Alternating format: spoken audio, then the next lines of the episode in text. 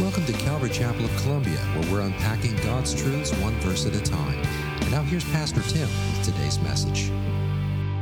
If you have a Bible, open up with me to Second Timothy chapter four. Second Timothy chapter four, if you need a Bible, raise your hand. We'll make sure you get one. Second Timothy chapter four, and when you're there, stand with me. We're going to read our text this morning. We are... We are two sermons away from closing out this, this letter, Paul writing to his young protege Timothy, and uh, we find ourselves in verses five through eight this morning. So for context purposes, I want to begin in verse one, and we'll read through verse eight. Second Timothy chapter two, beginning, or chapter four, beginning in verse one, I charge you in the presence of God and of Christ Jesus, who is to judge the living and the dead, and by his appearing and his kingdom, preach the word. Be ready in season and out of season. Reprove, rebu- rebuke, and exhort with complete patience and teaching. For the time is coming when people will not endure sound teaching, but having itching ears, they will accumulate for themselves teachers to suit their own passions and will turn away from listening to the truth and wander off into myths. As for you, always be sober-minded, endure suffering, do the work of an evangelist, fulfill your ministry. For I am already being poured out as a drink offering, and the time of my departure has come. I have fought the good fight, I have finished the race, I have kept the faith. Henceforth, there is laid up for me the crown of righteousness, which the Lord, the righteous judge, will award to me on that day, and not only to me, but also to all who have loved his appearing. Father, we thank you for your word, and we ask you this morning, Lord, to speak into our hearts. Lord, get get a, all distractions away even now, Lord. We ask you to just help us to be hyper-focused on your voice this morning. Lord, what do you want me to learn from this passage? I want to know what your word has to say to me this morning, Lord. This is our prayer.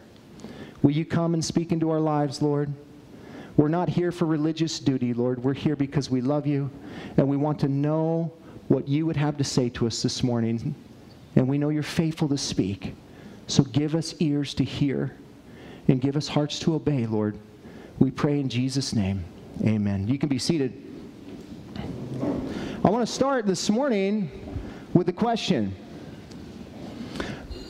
What do you think uh, all successful people have in common? What is one thing that all successful people have in common? Just shout out some attributes that you think successful people have in common. What are they? Whoa. Yes, you're right. Enthusiasm. Enthusiasm. There you go. Determination. Determination. Discipline. Perseverance. A great wife. That that right there is the super key.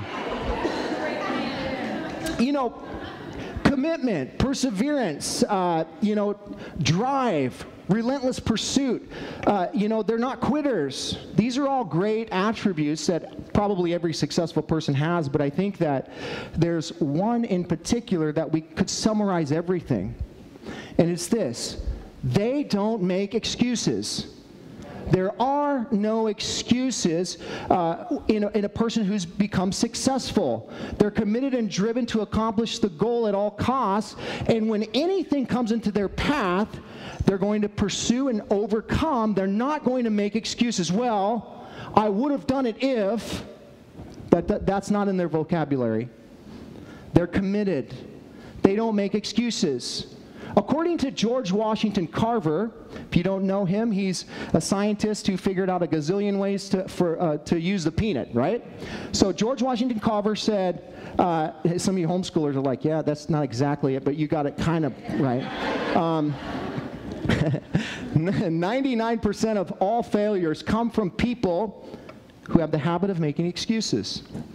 ninety-nine percent of failures come from people who have a habit of making excuses. Excuses set you up to fail, and they'll get you nowhere in a hurry. Um, you know, no one in life is ever going to say, man, I'm so glad I made excuses my whole life. That has served me incredibly well. Uh, no one's going to say that. To the contrary, though, I think many people are going to say, man, I wish I hadn't made so many excuses. I wish I hadn't given myself so many outs. I wish I had just persevered and pushed through things. I wish I wouldn't have given myself uh, a reason to quit. That's called regret, by the way,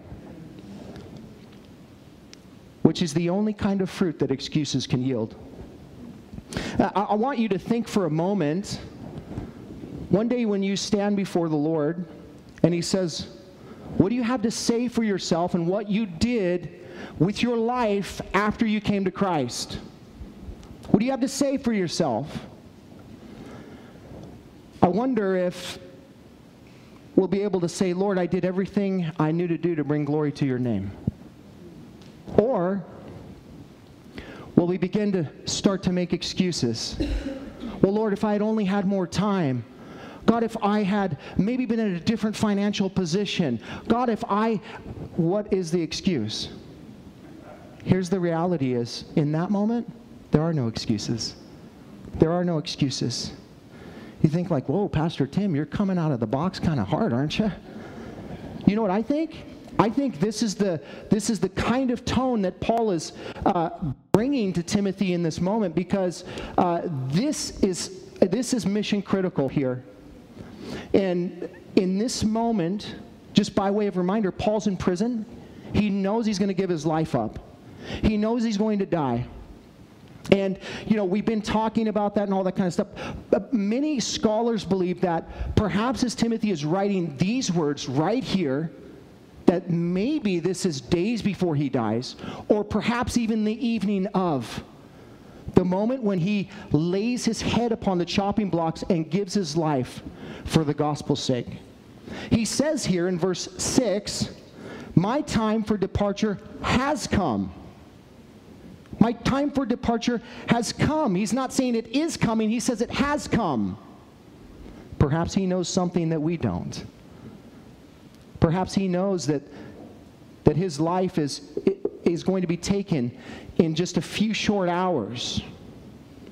Here's the reality is we don't know exactly where this fits in the picture, but we do know that he knew that he was going to give his life up. And we do know that, you know, the last words of somebody, particularly that are passing the baton of the gospel to another, to, to a protege or to a disciple, that they're going to be pretty serious about it.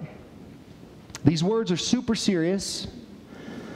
And so Timothy, uh, Paul says to Timothy, it's, you know, the pleasantries are over.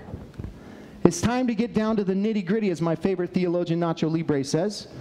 What is the nitty-gritty here? What is the nitty-gritty? What's the nitty-gritty in verses five through eight? Here's the nitty-gritty. Fulfill your ministry. Fulfill your ministry. That's the title of my message this morning. That phrase, fulfill your ministry, in the Greek, listen, could literally read like this. Your service, fully carry out. Your service, fully carry out. The New Living Translation says it like this. Fully carry out the ministry God has given you. It means that we're supposed to stay on mission. That we're, we're supposed, that we have a specific ministry, we have a minist or ministries that we are called to, that we are supposed to be faithful to and to fulfill. And really, if you haven't noticed, First Timothy and Second Timothy are all about that. It's exactly what Paul is saying to Timothy. Fulfill your ministry. If you could summarize uh, Paul's, you know, all his sort of exhortations to Timothy in maybe a, a few words, it would be fulfill your ministry. That's what he's saying to him. Timothy, don't get sucked into the world. Timothy, don't allow your own person to get in the way of what God wants to do in your life. Don't allow y your, uh, you know, your lack of, uh, you know, uh, of, of uh, um, I'm losing a word. What? Experience, yeah, we'll go with that one. Experience. So don't let your lack of experience, you know, your confidence, don't allow your lack of confidence to share the word of God get in the way. Timothy, you have no excuses. You need to fulfill your ministry. And I think that that's, you know, when we get to these very last verses in this uh, letter, this is the very last letter Paul writes, and then he dies. I think it's to that degree that he's speaking to Timothy. Dude, fulfill your ministry, man. You, you can expect to face hardships. You can expect to face hostility. You can, expe- you can expect to, to face rejection. You can expect to, to, to face persecutions. Nevertheless, no excuses, fulfill your ministry. Take note that there is no room in this entire epistle for excuses. Nowhere does Paul say to Timothy, if it suits your schedule, fulfill your ministry. Nowhere does he say, you know, if you feel like it, fulfill your ministry. This is an imperative command. It's something Timothy must do.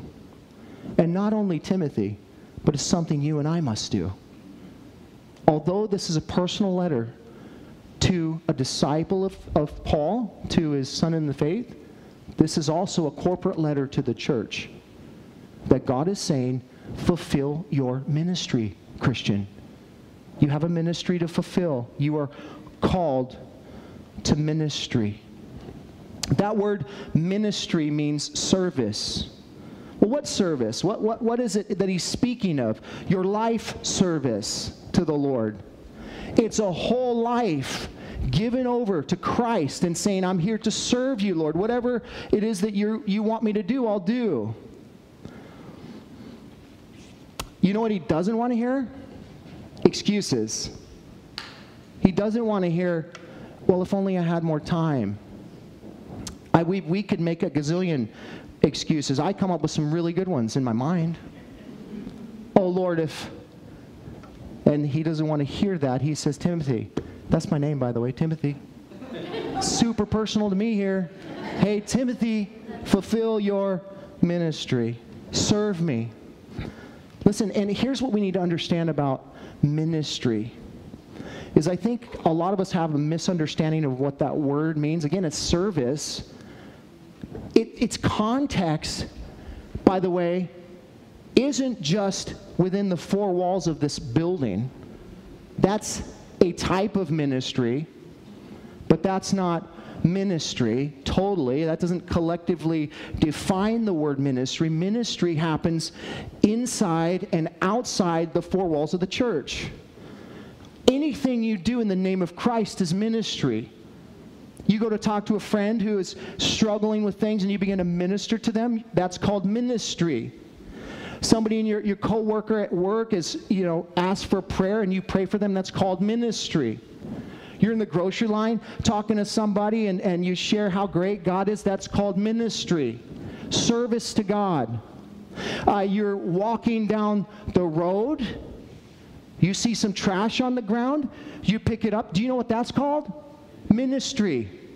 I can't tell you how many times God has um, has made me turn around in my car, and I'm driving down a thirty-one or somewhere, you know, um, and and there's a, a bag of trash or somebody, you know, has thrown out or it's fallen out of their truck or whatever. I'll give them the benefit of the doubt. It fell out, so we'll say that. But, um, you know, and I see it there, and I just keep driving, and the Lord says, hey, go pick that up. I'm like, huh? You know what my kids would say? That ain't mine. I ain't picking that up. No, no, Timothy, go pick it up. So I go turn around several times, pick it up, put it in my car. That's ministry. You know why? Because this land, although it may be your land and it may be my land, it's really his land. And the reality of it is, is that everywhere you look, is everything is his.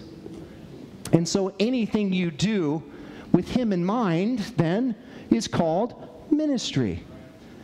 And we are called to be ministers, to be servants of Christ, to be servants of the Lord. Now, our primary ministry is to share the gospel with people. Yes, that's our primary ministry, because that is an eternal ministry that, uh, you know, has effect upon someone's life forever.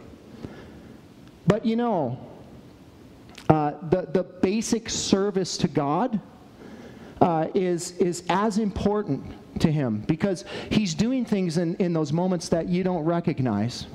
You know, you read the Old Testament and you think about the Levites, right? They were responsible for taking down the tabernacle and putting it up. And, you know, what if you were the guy that was responsible for the rope, for the walls? What if you were the guy that was responsible for the stakes in the ground? Your whole life is this. Clink, clink, clink, clink, clink, clink, clink, clink. That's what you do. You know what that's called? Ministry. And so we, we can't look at, you know, simple things that we do with Christ, for Christ's sake, for his name's sake, as anything less than ministry. And, um, you know, I'm afraid that oftentimes we overlook very, very the small things, and we don't title it correctly. It's ministry. If you do it for Christ, if you do it for the Lord, it's ministry. And you're called to fulfill your ministry. Most of the time, what I've found talking to Christians is uh, a large, a large percentage of Christians don't know what they're called to do. They don't understand what their ministries are. And, and let me, let me help you with that this morning, because it, it's pretty simple. Just serve him. Serve him somewhere. Do something. Pick up trash, clean toilets, do something. And, and here's what I found in my own personal life is when I start to fulfill my ministry, God starts to make it a little bit clearer about what exactly that is. Uh, um, you know, we want him to give us a title.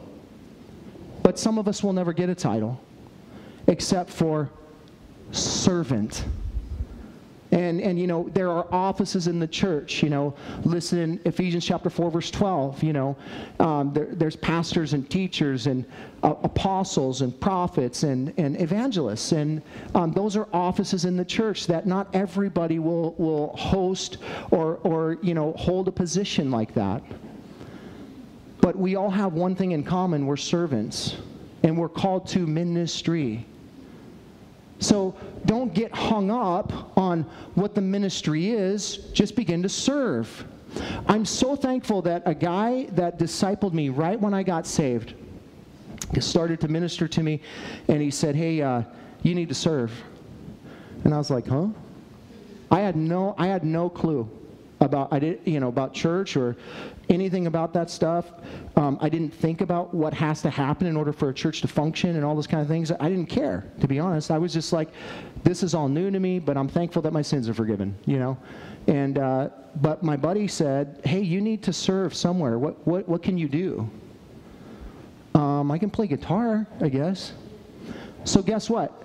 Two weeks after I was born again, I was on the worship team.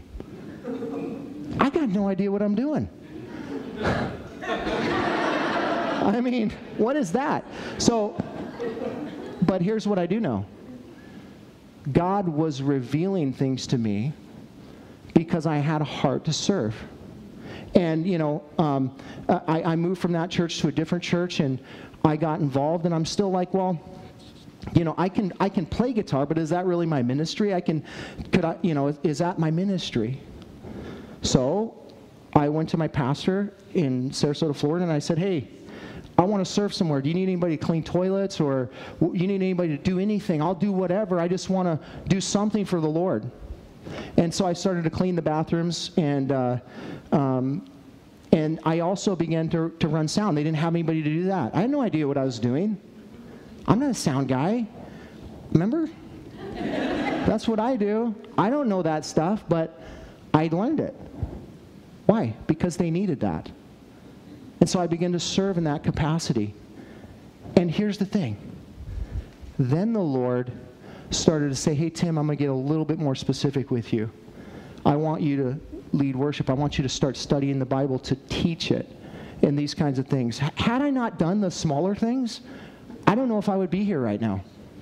And so what I'm telling you is that do not get hung up, you know, uh, with, with uh, you know, some misunderstanding what ministry is, or w with a misunderstanding what you're called to do.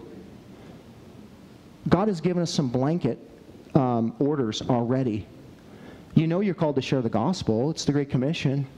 You know you're called to serve others, so do that. So do that. If you're hung up and you don't know what else to do, do that. There's plenty of ways that you can serve people. And I'm not just talking about in the church.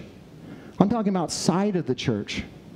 And, and, and you know, how are you gonna, how are you gonna um, really bring the gospel to somebody in, in your workplace if you don't ever serve them? They're gonna listen to you?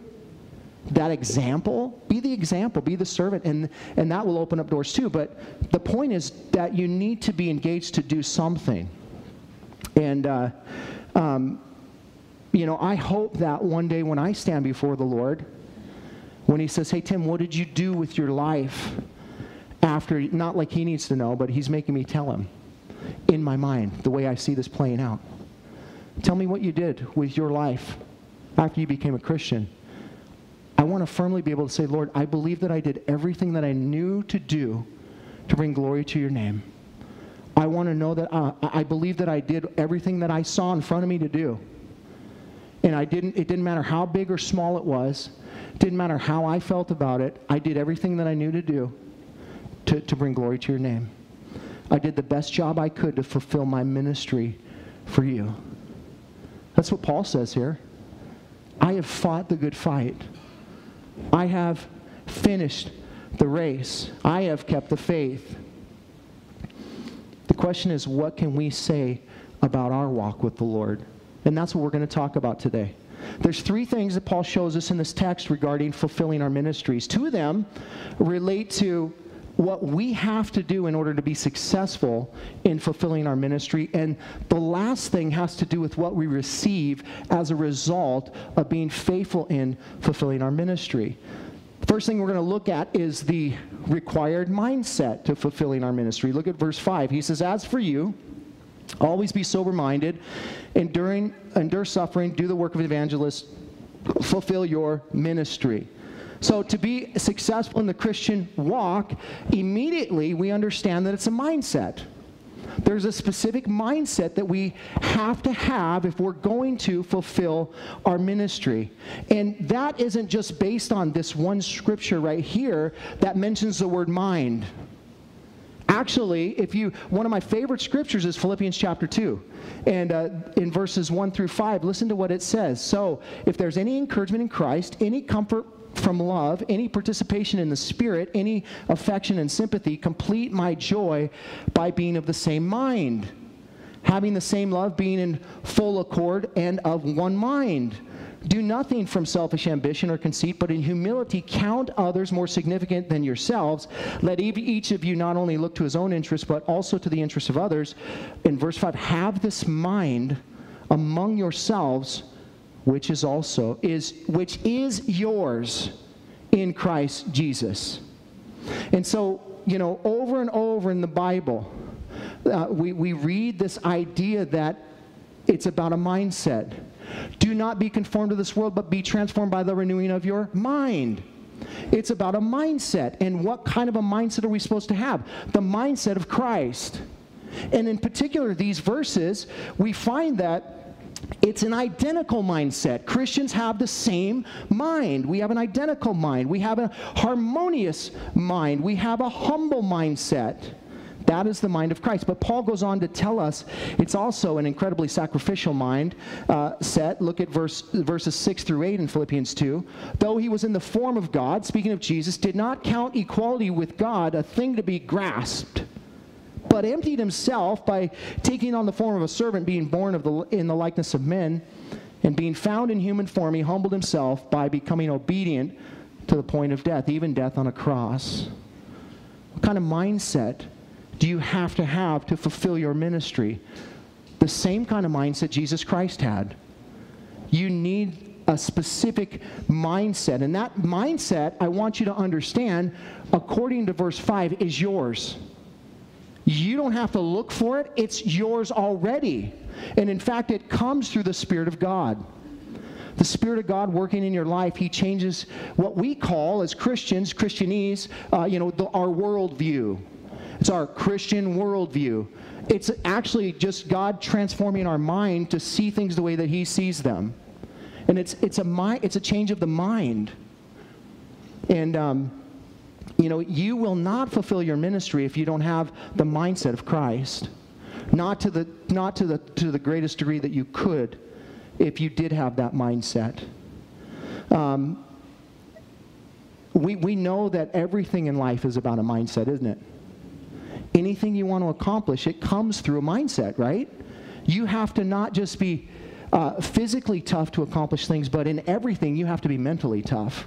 One of my buddies has a. Um, a, a He, he was a Navy SEAL, and after he was um, finished serving there, he started a, a fitness um, uh, kind of mentorship thing called SEALFIT, and and basically took the principles from the Navy SEALs and put it into uh, uh, you know, a camp for people, executives, and just people that want to uh, have a, a what what he calls an unbeatable mind. Because if you can if you can train yourself to be mentally tough, you can do a lot of things in this world, folks. You can do a lot of things in this world. It's about mental toughness. And that's kind of what Paul's saying here too. You have to have a mental toughness if you're going to fulfill your ministry.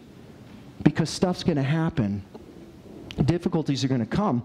Notice he says that, the, the, that we have to have a, a sober mind.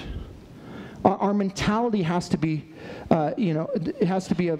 It has to be a sober mind. Notice he says um, to Timothy, as for you, he's talking to Timothy, but he's talking to you too. Um, you need to have a sober mind. That means, you know, free from intoxicants, yes, but it, but it also means this, to behave with restraint and moderation, thus not permitting excess, to be self-controlled, to be restrained, to be moderate in one's behavior. Now, the legalistness would say, well, he's clearly talking about alcohol. No, he's not. That's not what he's talking about. He's not talking about alcohol at all. Alcohol's, drinking alcohol is not a sin. Being intoxicated is. Two different things. But here's the reality. He's talking about having a mind that behaves uh, with some sort of restraint and moderation. A, a, a mindset that doesn't allow itself to be excessive. A mindset that is self-controlled. Where do we get that kind of mindset? Through the Spirit of God. Through the Spirit of God. That's the kind of, that's the only place that we can get this kind of mindset. And um, Paul is telling Timothy that he must have this kind of mind if he's going to fulfill his ministry. It, it carries the idea of keeping your head in the game. Anybody ever heard that from their coach? Get your head in the game. I heard it all the time. I'm like, huh? What, what did he say? Get your head in the game. It's like Paul is standing on the sidelines here, yelling at Timothy, keep your head in the game. Do not get distracted. Operate in self-control and restraint and all these different things. Listen, there are a lot of distractions that come in life. A lot of distractions that come. And uh, if you're not sober-minded, you're going to you're going to get off track. You need to be sober-minded. Not only that, but you need to be persevering. You need to have mental perseverance.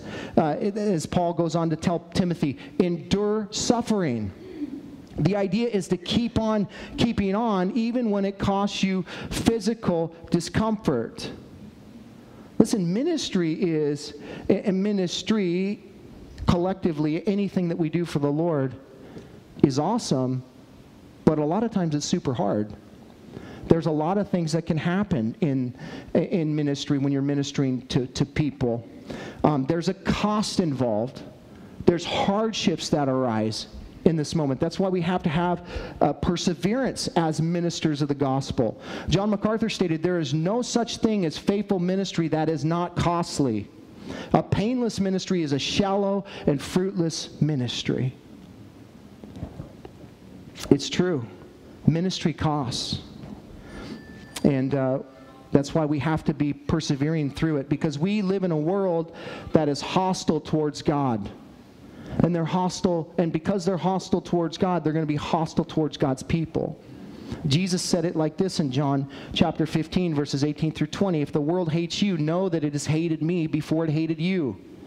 If you were of the world, the world would would love you as its own. But because you are of the because you are not of the world, but I chose you out of the world, therefore the world hates you. Remember the word that I said to you, a servant is not greater than his master. If they persecuted me, they will also persecute you. There's a cost involved in fulfilling your ministry. First, uh, John the apostle wrote in First John three thirteen, do not be surprised, brothers, that the world hates you. Why does that shock you? I can't believe that they're doing this. Really? Read your Bible. It tells you this is going to happen. These things are going to happen. The world is... Now, here's the thing is, I, I, I also am not an advocate for people who are idiots, and I don't mean that, I mean that in the kindest way. With all due respect, you know, um, that, that, that, you know, I'm talking like, like, like Westboro Baptist people that, you know, that are, you know, saying things that are, that are not of God, but they're representing God, they say. Those kind of people, they deserve what they get, in my opinion, because they're misrepresenting the Lord. But I'm talking about just general people who are serving the Lord and, and you know, who are loving, loving Christ and loving people, uh, that when you're doing that, you're going to experience hardships. And, uh, you know, you need to have a perseverance. You need to have a mind that is willing to persevere through difficulties. And um, most of the time when we start getting some backlash, we quit.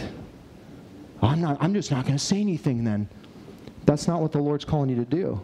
He's calling you to be faithful, to fulfill your ministry. That requires perseverance. This brings us to our third mentality, which is a missional mentality. Paul goes on to say, do the work of an evangelist. Now, I want you to notice how uh, very carefully the way that this is worded. He says, do the work of an evangelist. He doesn't say that Timothy has the gift of evangelism, that he is incorporating the office of evangelist. He's just saying, do the work of the evangelist. And that's the same call for you. You say, well, I'm not an evangelist. Well, good. Just do the work of the evangelist, and you're good. That's all you have to do. That, that's what Paul is saying, because I, I have a feeling, based on the way that, you know, you read uh, some things about Timothy, that he was timid, and he could maybe use that excuse. Well, I don't have the gift of evangelism. People just don't, they don't seem to just fall on the floor before me when I give the gospel out, you know, kind of thing. So I guess I, I'm just not gifted in that way. Well, you, you know, there are people that, uh, that have the gift of evangelism that God uses um, in, in big ways, um, where they just go out on the street and, uh, you know, Greg Laurie comes to mind, has the gift of evangelism. Do you know the first time he ever shared the, the, his faith with the Lord, do you know what he did? He took a, he took a tract out and he read it directly to the person. Hello, ma'am. Are you a Christian? You know, and, and, he, and he came to the point where he goes, he goes, yours, you know, he's reading this thing about that she being a sinner and needs a savior and all these kinds of things. And, and literally he says this, he says, I'm literally reading this. Now I would like to ask you a question. Would you like to come to Jesus now? And then he looks up at her and she's crying. And she says, yeah. And then he's like, what do I do? But he does have the gift of evangelism. But here's the thing. That gift is cultivated. He started out reading stuff. My point is this, that you, you, you don't have to have, you don't have to hold the office of evangelist to do the work of an, evangel, uh, of an evangelist. You need to share the gospel. Romans chapter ten, verses thirteen through seventeen, for everyone who calls on the name of the Lord will be saved. How then will they call on him in whom they have not believed? And how are they to believe in him of whom they have never heard? And how are they to hear without someone preaching? And how are they to preach unless they are sent? And as it's written, how beautiful are the feet of those who preach the good news. But they have not all obeyed the gospel. For Isaiah says, the Lord who has believed what he has heard from us. So faith comes from hearing, and hearing through the word of Christ. You are called to fulfill your ministry through the direct work of an evangelist. You are called to be to do that work, even though you may not have the gift of evangelism. And uh, so many people are afraid to do this, and because we're afraid of it, because we're we're afraid of the rejection. We're afraid of how people might respond. You know, when I when I uh, give an altar call, you know, here, and, and I don't call people down, but when I give a, an altar call here, um, y you know, I, I think there's a tendency for people to feel sorry for me when when maybe somebody doesn't come to the Lord. Listen, do not feel sorry for me. It's not about me. It's not about you. It's about them. And, you know, God is doing work, and, uh, you know, I try to be led by the Spirit in that and in, in, in what I'm doing there. But, um, but it's about the Lord, and it's about what He's doing. Don't feel sorry for me. I'm doing what I'm supposed to do. You know, the response is not up to me. It's up to, to, the, to the hearer. But remember, if there's no response, that doesn't mean I stop doing it. I'm still called to do the work of the evangelist. Um, and so, you know, we, we need to go about our normal business in life as ministers of the gospel, and as the Lord opens up these doors, we just, we sow the seed, we water it, and, you know, sometimes the Lord, we get to see the increase, but here's the deal. Somebody has already sowed and somebody's already watered, and the Lord gives the increase. So, so we're in that process somewhere of doing these things. So, you know, do your part. Fulfill your ministry. Do what you're supposed to do, and don't worry about the results. You have to have a missional mentality if you're going to fulfill your ministry. You, you have to know that you've been sent. And um, you, you know, the Lord has already given you that call in the Great Commission, so you are sent. So fulfill it. This brings us to our, our, another requirement if we're going to fulfill our ministry, and it has to do with the attitude. Uh, our attitude. We must be faithful at all costs. Look at verse six. For I'm already being poured out as a drink offering, and the time of my departure has come. I have fought the good fight. I have finished the race. I have kept the faith. Paul draws uh, Timothy's mind here in this moment. I think it's kind of interesting, to a sacrificial place. He, he draws his mind to the tabernacle. He draws his mind to a specific act that happens in the sacrifice, in the sacrificial process. And he says, he, he, he mentions the term drink offering. Drink offering. I'm already being poured out as a drink offering. And, and Timothy's mind would probably already, you know, maybe have some understanding of what a drink offering is. We might be like, well, what's a drink offering? Well, let me tell you what a drink offering is. D uh, during the sacrificial times, they, they would sacrifice an animal day and night, morning and evening, and accompanying every sacrifice would be a grain offering. After the sacrifice was laid upon the altar, then there would be a grain offering that was given. And after the grain offering was given, then there would be a cup that would be poured out. It was wine that would be poured out at the base of the altar, and that was the drink offering to God. Now, I think this is so incredible, the, the picture that's painted here. Because he, here we have, uh, you know, Paul referring to himself as the drink offering, which I'll talk about in a second. But the drink offering itself is kind of interesting, because here we have what comes before the drink offering is the grain offering. What do we make out of grain? Bread. Bread. And then we have the, the, the cup that's poured out, which is wine. And, and, and here we have a, and, and that the sacrifice has already been given. Do you see the picture? This is a picture of communion. This is a picture of you and I taking the Lord's Supper. All the way back in the Old Testament, the Lord would say, there will be a sacrifice provided for you. And after that sacrifice is provided for you, you partake of the grain and the wine to remember the sacrifice. And that is the point of communion. When we come together once a month and we take that bread, the sacrifice has already been given, so the bread comes first, and we partake of the bread, which represents the body of Christ, His body sacrificed for us. We remember Jesus, that He clothed Himself in human flesh, He came down, and that He uh, you know, gave Himself for us. We remember His body being broken for us. And then we take the, the, the, the little cup, which, by the way, if, if you don't know, our cups are stacked. The bread's in the bottom, and the cu- I always forget to tell you this. And then the cup above it is the juice. So you just take them apart, and you're like, voila, there they are. So, but then we partake of the, the wine, which the wine is, uh, it's it's pointing us back to the blood of Christ that was shed on our behalf. Without the shedding of blood, there can be no remission of sin. And um, and Paul is pointing Timothy back to the altar in the tabernacle, in the temple, and he's saying, these sacrifices, the sacrifice has been paid. Not only is he is it a reference to, you know, the body of Christ, but it's also a reference to us. When he he he, he goes on here and he says, you know, I have already been poured out.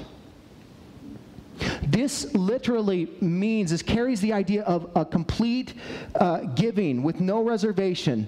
When, when the liquid was poured out, it was completely emptied from the cup, totally given to God. Notice he says, I have already been poured out. He's not saying, I, I will be poured out, but I already have been poured out. This is talking about a lifestyle of the sacrifice being given and you're the drink offering on a daily basis being poured out, giving yourself fully to God, everything that you have, not holding anything back daily. This is past and present tense. I am, I have already been poured out as a drink offering. He goes on to say, He, he didn't hold anything back from the Lord. He gave him his whole life.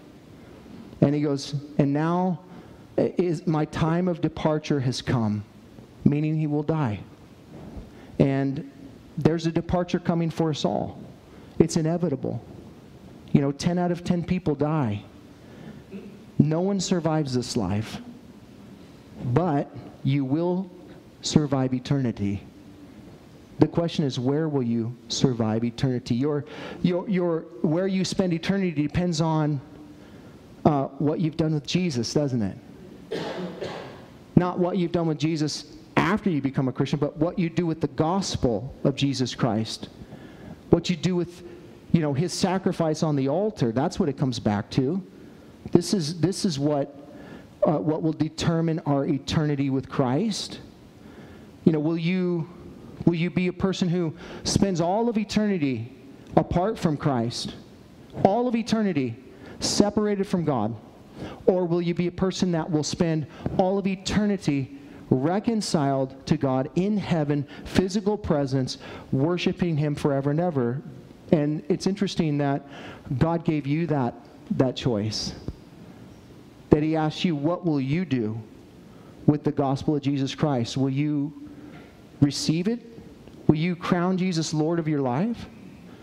Will you acknowledge what he's done on the cross for you? That his blood was shed for you so your sins could be forgiven? There was no other way, folks. It, it required a perfect sacrifice, perfect blood being shed so that your sins not only could be covered as they were in the sacrifice of the temple, but actually completely removed.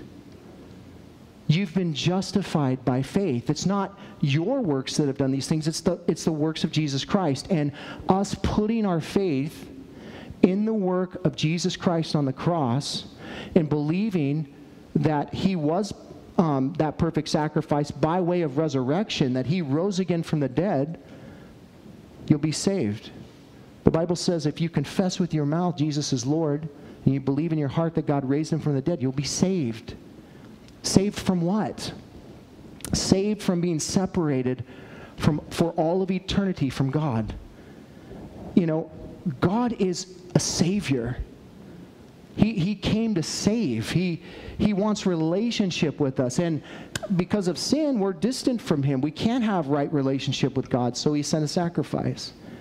And it's so cool. And I say this over and over again because it is so impactful that from the moment man sinned, God Um, revealed the plan of salvation. He told us that he would save us. All we have to do is acknowledge that, believe in what he's done. And, um, you know, I, I think sometimes we're confused about the gospel in that sense of, you know, praying a prayer, and and that's what it re- what it, what, you know, that's all it takes is just pray the prayer, and and and it is nothing more than that, but it's the way that we pray that prayer in sincerity. You know, if you sincerely pray that prayer, giving your life to Christ, making him the Lord of your life, that's when salvation comes. But so oftentimes we we come to the Lord with a prayer of desperation to get us out of a situation, or because we're we, we feel the shame and the guilt and we feel the weight of sin, but we're still not fully giving ourselves over to the Lord. And uh, and the Lord says that, you know, he has to be the most important thing in your life. You have to give, he has to take the throne of your heart in order for you to be saved. And so the gospel is simply a prayer by faith, but it's literally a life yielded to Christ until you go to see him. That's what it means. If anybody's in Christ, he's a new creation. All the things have passed away, everything's become new. What does that mean? I mean, your life changed. Your life changed. Some of you guys grew up in the church, and, and you accepted the Lord when you were young or whatever, and you know, and you're like, well, I, I, I never really saw that life change. Well, oh, well, you did. You did. Maybe not to the same degree as somebody else that lived a, a, a longer period of time outside of Christ, right? And got a little bit older and, and got in a little bit more trouble, right? Your testimony doesn't have to be the same.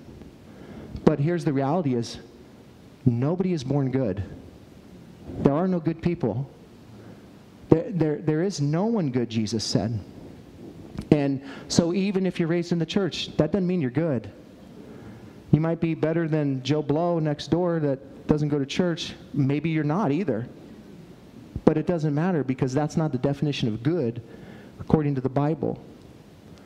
So, you know, when you come to Christ and give your life over to him in, in a sincerity, just fully giving yourself over to him, that's when salvation comes. And then your life is to be lived out as a drink offering before the Lord. You know, not what do you want me to do, Lord, or not, hey, Lord, I'll, I'll sprinkle you into my life a little bit here and there. But our life should be all about him, one hundred percent about him. What do you want me to do, Lord? Direct everything else in this life will pass away.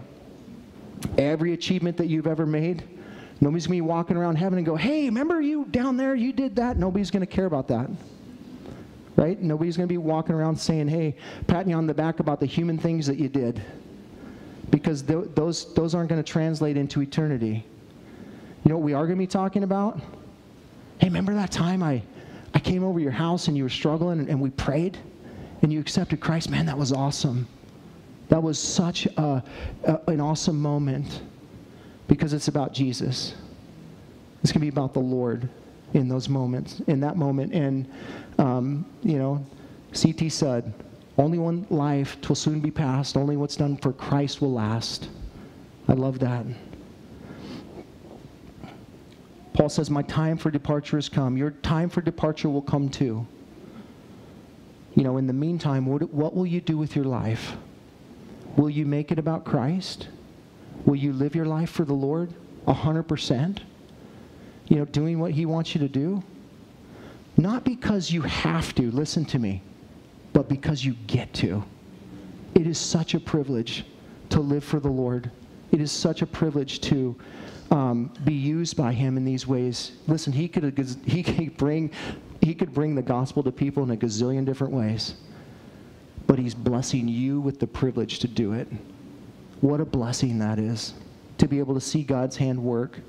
And uh, I'm thankful for the people that took their ministry seriously, because it impacted my life. People sowing the seed in my life, people watering the seed that had been sown. And then at one point, the Lord gave the increase, and I accepted Christ. And the same, you have the same story. We all have the same story. There's one hero in the Bible, and his name is Jesus. No one else. Paul goes on here and he says, you know, I, I, I'm, I'm not ashamed of my life. I'm not ashamed of how I live my life. When I stand before God, I know that I'm going to be able to say, Lord, I did everything that I knew to do to bring glory to your name. I have fought the good fight. That means there's a fight to fight, but it's a good one. And it's a one that, ha that eternity is at stake. And so it's a fight that we have to fight on a daily basis. I'm just tired of the fight. Well, listen, you're a soldier. You can't get tired of the fight. If you're tired of the fight, press into him more. What are you doing to encourage yourself to keep going? Have you read your Bible today? Nah, I haven't had time. Wait a second. Well, no wonder you don't have any endurance. No wonder that you don't have any, um, any, any fuel left in the tank. You're not filling yourself back up. I fought the good fight. I finished the race. You know, Paul ran to win. Are you? Are you running to win? What are you running to win? That's the question. He ran the race of this life in the name of Jesus Christ, and he's going to finish it. Not only that, but he also kept the faith. You know, there is something also about salvation that is a proof text that we are actually saved, and that is, he who endures to the end shall be saved. You know, it's, it's a lifestyle. We, we, we see sometimes we see pastors who, you know, whatever, taught the Bible for twenty years, and then they come out and they go, well, I just don't believe in this anymore. I don't believe, you know, that. And, and so you're like, well, hold on a second. I thought that person was saved. The proof text of salvation is endurance. Will you endure to the end? You're not saved because you endure. But the fact that you endure is a sign that you are saved. And so he who endures to the end shall be saved. And Paul says, I've endured to the end. I, I'm going to give my life up. Th this is somebody who thinks about the end of their life and, and stretches out his neck and says, here, go ahead. Do it. Do it. I want to go see Jesus. Do it. This is somebody who, who has, a, has developed a strong enough faith. And, I, I, and honestly, I, I, I know that the Holy Spirit in that moment gives you power you need in the moment. So I'm not here to supernaturally, or to naturally my own power say, oh yeah, I would do that. I wouldn't do that. I don't, I don't know that I would do that. I pray to God that I would do that. But here's what I do know. That the Spirit of God will give me what I need in the moment to do what I need to do. I believe in Jesus with all my heart. I, I believe that he did all the things that he said he did, and I'm living my life for him. And so if that day comes, hey, um, you know, I, I want to be able to do what Paul did and say, I kept the faith. I kept the faith. I'm going to, uh, you know, give my life over to the Lord wholly and fully.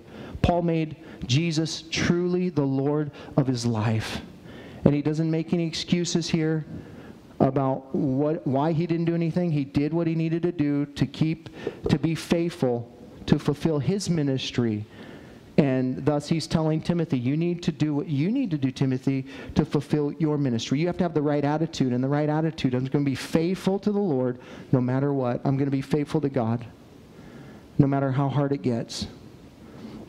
And if you do that, there's a massive reward for you. Look at verse eight. Henceforth, there is laid up for the crown of righteousness, which the Lord, the righteous judge, will award to me on that day, and not only to me, but also all who have loved his appearing. Nothing you do for the Lord will go un unrewarded, period.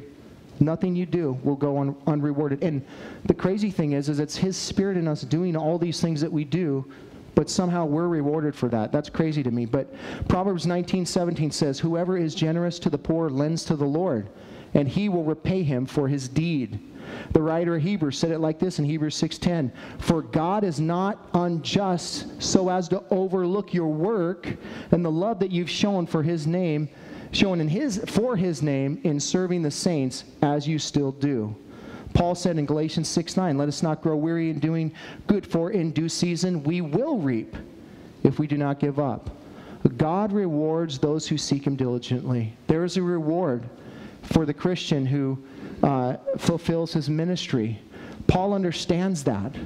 And that's why he says, with no reservations whatsoever, there is laid up for me the crown of righteousness. there's laid up for me the crown of righteousness. The crown that he's speaking of, you guys, many of you know what this is speaking of. It's speaking of the victor's crown. It's a symbol of triumph and honor in the Roman culture. Um, when they would have the sort of Olympic-type games there in Rome, the winners would be given a, a victor's crown, which is nothing more than a laurel wreath that was placed upon their head. And uh, but it was a it was a, a most coveted prize in, in Rome. People wanted that wreath on their head. They wanted to be noticed in, in this way, that they were uh, triumphal. They wanted to be honored as, as a victor. And this is probably what Paul is referring to when he mentions this crown. But, he, but notice what he says here. It's a crown of righteousness. So is this a crown we, we, we earn? Because a victor's crown is a crown you earn, something you do to get. Or is this a crown that everyone gets? Well, we know from the rest of Scripture that we are righteous and righteous alone by the blood of Christ. Nothing we can do. It's called imputed righteousness. Righteousness that's been given to you. You're clothed with His righteousness. He is he taken off your, your garments, your filthy garments, and He's placed His robe of righteousness upon us. And this is the only way that we get into heaven. Paul understands that. He knows that this is the only way um, that, that anyone will get into heaven. But, you know, yet he also mentions that, it, that it's a, a victor's crown. There, there's this idea of, is he talking about um, imputed righteousness, or is he talking about righteousness that was lived out in Christ? And, and I believe, based on the text here, that he is speaking about a, a righteousness lived out after coming to Christ. His, not, not righteousness in terms of righteousness that gets you to, to heaven, but righteousness that's been lived out in the power of the Holy Spirit in your life as a result of what Christ has done for you. Not, not, and, and not, and he says that, I fought the good fight. I finished the race. I kept the faith. I've, I, I am, I have, I've lived my life in such a way that I'm going to receive a crown on my head. And we know that there is a reward ceremony that will happen in heaven. It's called the Bema Seat judgment for Christians. Uh, that, that judgment will happen. You will be judged one day. As a Christian, you'll be judged for your works, for what you did uh, once you became a Christian forward until you went home to be with the Lord. You will give an account for your life in that moment and, and the works that you accomplished during that time frame, and you will be rewarded as such. This is what I believe he's talking about. It, it's written for us in uh, um, First Corinthians chapter three, verses twelve through fifteen. Now, if anyone builds on the foundation with gold and silver, precious stones, wood, hay, straw, each one's work will become manifest in the day. For the day, speaking of the day you stand before the Lord, will disclose it, because it will be revealed by fire, and the fire will test what sort of work each one has done. If the work that anyone has built on the foundation survives, he will receive a reward. If anyone's work is burned up, he will suffer loss, though he himself will be saved, um, but only as through fire. So Paul calls Jesus the righteous judge here.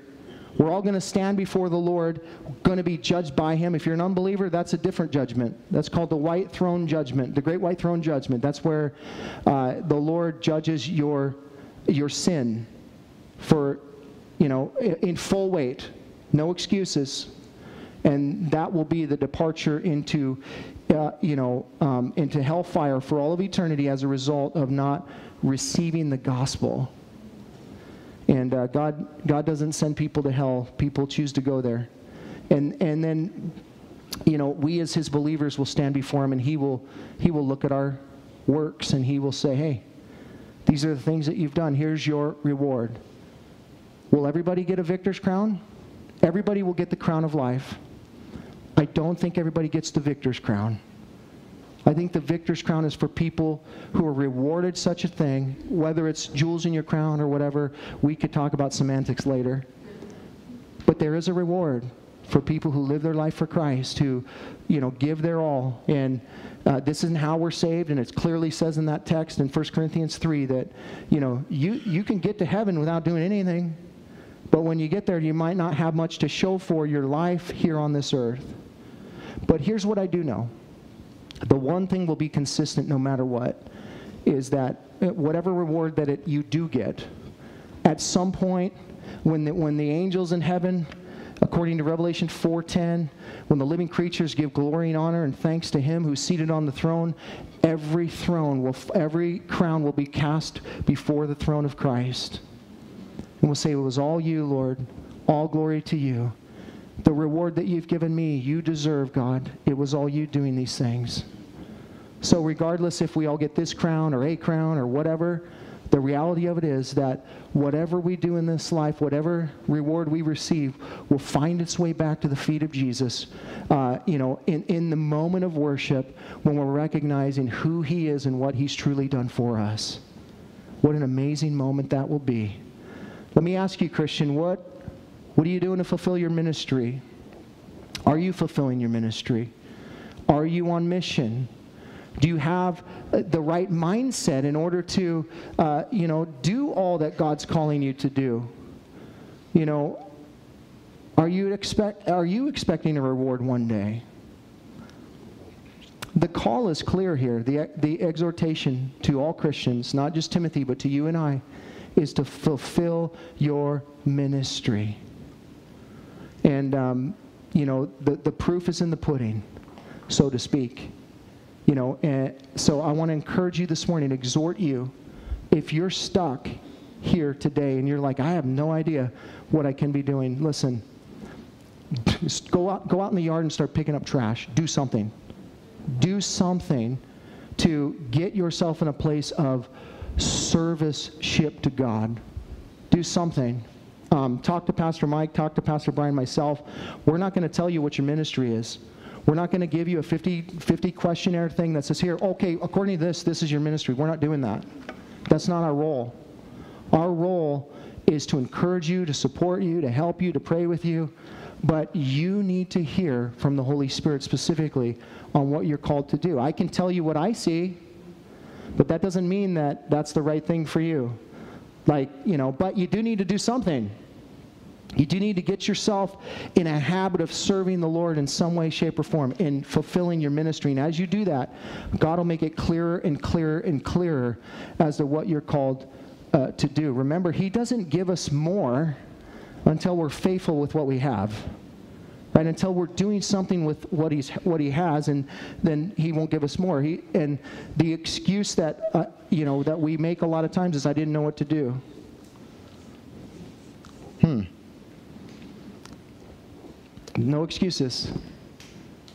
Do something for the Lord. If you're if you're fulfilling your ministry right now, keep going, keep going. It's not over. You know, you're you're you're. Listen, I don't care how old you are. You know, I don't care how long you've walked with the Lord, your ministry is not fulfilled yet. Your ministry will be fulfilled when you breathe your last breath. I pray to God that you have to pry this pulpit out of my dead, cold hands when I die. Pray that you're like, he fulfilled his ministry, man. Literally. What an awesome way to go, you know. You're just like, but you are a drink offering before the Lord. The sacrifice has been made. You know, here we are. Here's my life, God. I'm being poured out. I'm giving you completely and totally control. Whatever you want to do, do what you want to do, Lord. And, um, you know, the, the result of that is we get a reward, but that's not why we do it. We do it because he is worthy, and he deserves our whole life. Christ gave his whole life. He deserves our whole life. Amen? Father, thank you for your word this morning, and thank you for your goodness, Lord, to, to reveal to us, Lord, the, this specific call in our lives, Lord, that um, you're calling us to fulfill the ministry that you've given us, whatever that might be. And, of course, we have blanket ministries and all of those things, Lord. But I believe right now, Lord, there are people in this room that are confused about what they're called to do. And uh, I know you're a God of clarity. You're not a God of confusion. And so if we're confused, it's um, there's some wires crossed on our end. Will you help us to understand that, Lord? Will you give us clarity on why it is that we're confused? And will you give us um, um, some steps forward, God, to be able to um, to know how to navigate through this life, to, to get rid of the confusion, to have clarity so that we can fulfill the work that you've called us to? Your word tells us we are your workmanship, created in Christ Jesus for good works that you created beforehand that we should walk in. And I don't think it's, you didn't make it a mystery, God. You're the revealer of mysteries. So will re- you reveal to those this morning that need to hear from you in that way? And uh, as we just continue to pray, if that's you, will you lift your hand? I just want to pray for you. I want to pray a prayer of specifically for you this morning, that God will give you clarity in what it is that you're called to do. If you're confused, you don't know what you're called to do, God bless you, God bless you. Anyone else? God bless you. You, you want to serve Him more, but you're not sure what to do. And you just want to take some steps of faith right now to just say, hey, Lord, show me. Anyone else? Father, thank you for these hands that have gone up here. And you see their heart, Lord. You know the heart's desire is to give their all to you, Lord. And I pray, Father, by the power of your Holy Spirit, even right now, God, that you would make that clear, that you would speak a word even now. Lord, that you would give clarity and understanding, that you would give a picture, even a vision, Lord. Um, I pray even after this service that you would give maybe some in this, this congregation who have the gift of um, the word of knowledge, Uh, words of wisdom, Lord, that you would impart that to these who seek you this morning in this way, and then confirm it, Lord. Uh, may we not be Gideons who look for sign after sign after sign, but Lord, may your voice be enough, and just confirm it, Lord, and, and may we just continue on in our service to you. So I pray for clarity right now, Lord. I thank you for your Holy Spirit being here and giving us that understanding. Lord, for all the rest of us, Lord, here, you know each one of our hearts. You know where we sit with you. If we need salvation, Lord, uh, you can come forward and pray with these two guys up in the front here. Receive Christ as your Savior. Lord, if we just need some endurance this morning, will you just fill us with your Spirit? Father, if we, uh, if we just need to, Lord, get over um, the excuses we make for ourselves and just press on towards the prize, then, Lord, may that be the word that you speak to us. We thank you for tonight, or for this morning, Lord. We thank you for your word. We ask you to just continue as we uh, close in this last song, Lord. Send your Spirit. Do your work. We pray in Jesus' name. Amen. Will you stand with us? Thanks for listening. You can hear more of Pastor Tim's studies through the Word of God on our website, w w w dot calvary of columbia dot org. Thanks again for listening, and we hope you'll join us again as we continue to study God's Word.